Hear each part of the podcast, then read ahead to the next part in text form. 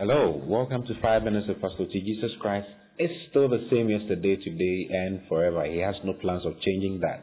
He's still Lord and Lord of all. Hallelujah. It's so great to be coming here once again this morning, and I'm so excited about today's broadcast because I'm sharing concerning the benefits of the Father. The benefits of the Father. You know, in Psalm 68, verse 19, the Bible says that blessed be the Lord who daily loaded us with benefits. He daily loaded us with benefits. So every single day is created by God for you to enjoy benefits, great benefits. Even the God of our salvation, the God of our now listen to this. So it's so important. It says, "Blessed be the Lord who daily loads us with benefits." Even the God of our salvation. He is the God of our salvation. So this scripture is not written to just anybody. It was written to those who have God being the God of their salvation. And He's the God of my salvation. Through salvation, I've become born again and I've become His child. And He's in my life. And He's in your life to load you with benefits every single day. So today, God is ready. God has benefits. Make sure you enjoy every single benefit that God has for you today. Hallelujah. I want to show you some of the benefits that God has for us. And I want us to read it. Psalm 103. I'm reading from verse 1. So lovely.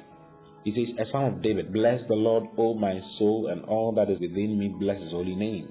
Bless the Lord, O my soul, and forget not all his benefits. So he's letting you know that there are some benefits that God gives. He says, Don't forget them. Don't forget them today. Decide to enjoy the benefits that God brings. Like I said, God is not in your life to destroy you. God is not in your life to look at your sin and look at your wrong. You know, the Bible says that there's therefore now no condemnation to them that are in Christ Jesus.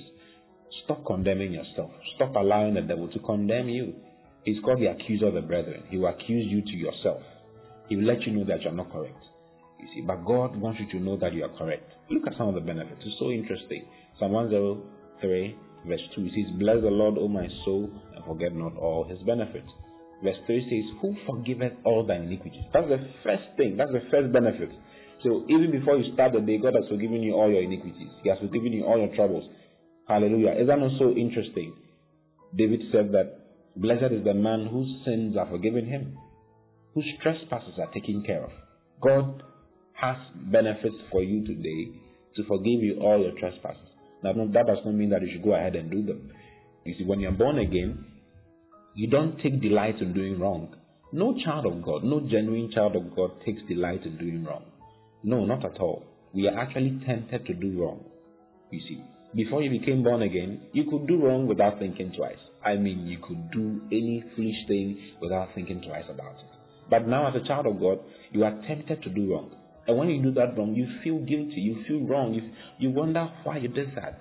You become sorry, you feel sorry. It is the nature of God in you that pushes you to feel that way.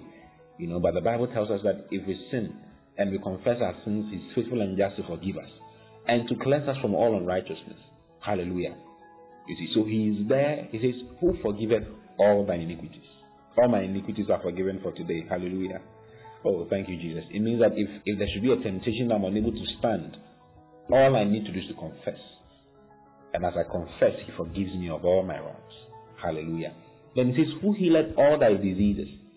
Who healeth all thy diseases? So every single day is loaded with healing for you.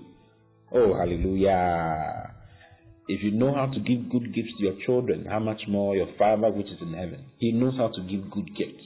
One of the good gifts is forgiveness. Another good gift is healing for you. He says, Who healeth all thy diseases? You see, if you read in 1 Peter chapter 2, verse 24, he mentions that by his stripes you were healed. We were healed long ago. I proclaim healing for you today.